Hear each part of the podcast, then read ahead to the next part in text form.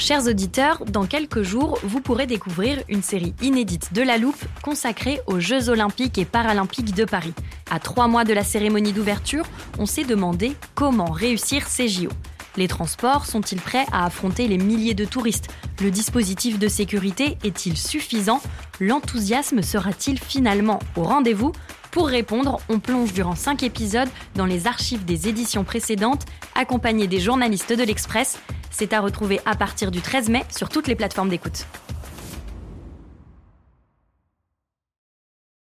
Ready to pop the question? The jewelers at BlueNile.com have got sparkle down to a science with beautiful lab-grown diamonds worthy of your most brilliant moments. Their lab-grown diamonds are independently graded and guaranteed identical to natural diamonds, and they're ready to ship to your door. Go to BlueNile.com and use promo code LISTEN to get $50 off your purchase of $500 or more. That's code LISTEN at BlueNile.com for $50 off. BlueNile.com code LISTEN.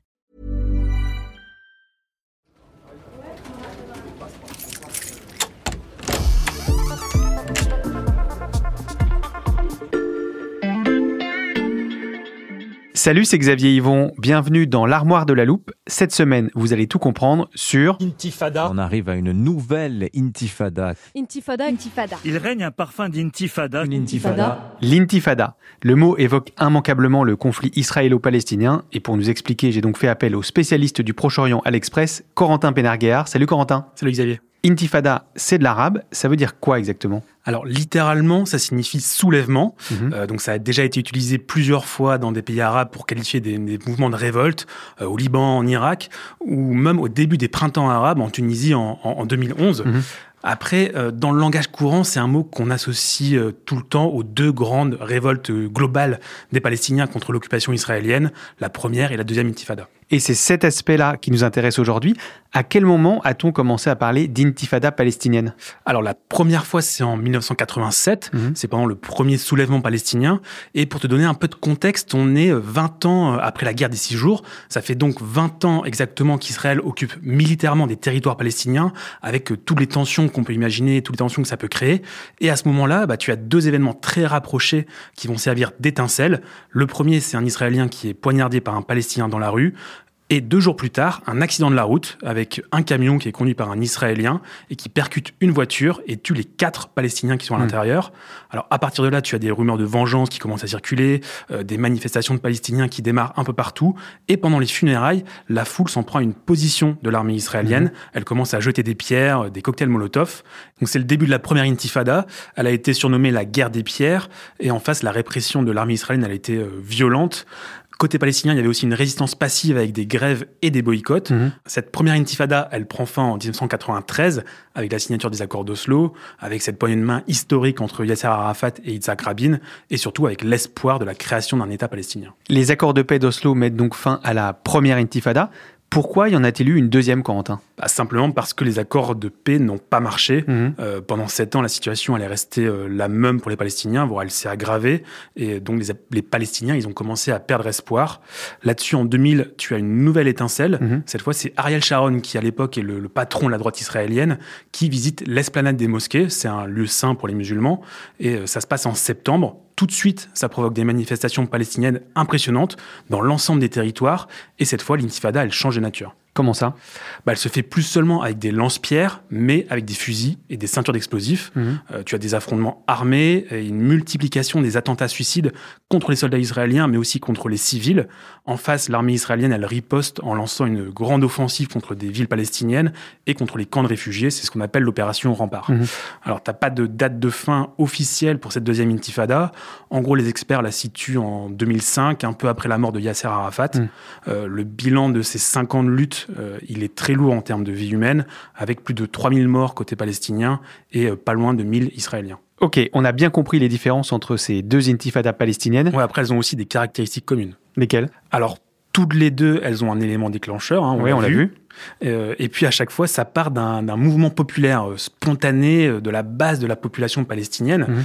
Alors c'est pour ça que les guerres qu'on a eues depuis 2006 entre le Hamas et Israël à Gaza, ben, on les appelle pas des intifadas, juste des guerres. Et enfin, le troisième point commun, c'est qu'elles se trouvent à la conjonction d'un ensemble de facteurs. Euh, ce sont des moments où les deux camps sont dans l'impasse, euh, on ne propose plus d'avancer vers la paix, où les inégalités massives ressortent, où il y a des tensions très fortes entre les communautés, Mhm. et aussi des dirigeants des deux côtés qui sont soit absents, soit intransigeants. En ce moment, Corentin, on entend beaucoup parler de la possibilité d'une troisième intifada. Est-ce que ça veut dire que ces conditions sont réunies aujourd'hui? Bah, D'abord, il faut savoir qu'on parle d'une possible troisième intifada depuis que la deuxième est finie. Euh, c'est une menace qui est récurrente. D'ailleurs, le Hamas euh, s'en sert euh, dans sa propagande et appelle régulièrement à une troisième intifada sans réussir pour l'instant. Euh, maintenant, c'est vrai qu'en ce moment, on a cette impression que tous les ingrédients sont réunis avec un nouveau gouvernement israélien à l'extrême droite, Mhm. un leadership palestinien qui est complètement discrédité et une population palestinienne qui est de plus en plus désespérée et abandonnée. Depuis un an, le niveau de violence, il augmente comme jamais depuis la deuxième intifada. Euh, On a des opérations militaires et des attentats presque tous les jours euh, en Israël et dans les territoires palestiniens Mhm. depuis le début de l'année.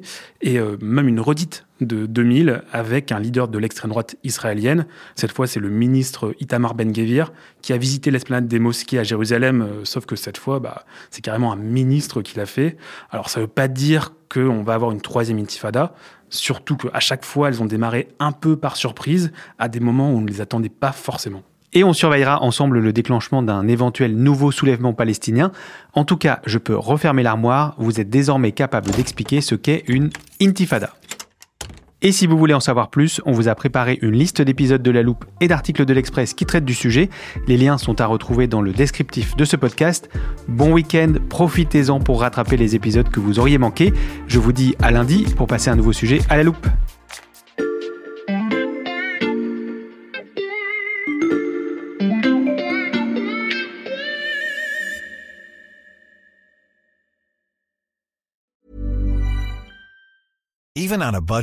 Quality is non-negotiable. That's why Quince is the place to score high-end essentials at 50 to 80% less than similar brands. Get your hands on buttery soft cashmere sweaters from just 60 bucks, Italian leather jackets, and so much more. And the best part about Quince, they exclusively partner with factories committed to safe, ethical, and responsible manufacturing. Elevate your style without the elevated price tag with Quince. Go to quince.com slash upgrade for free shipping and 365-day returns.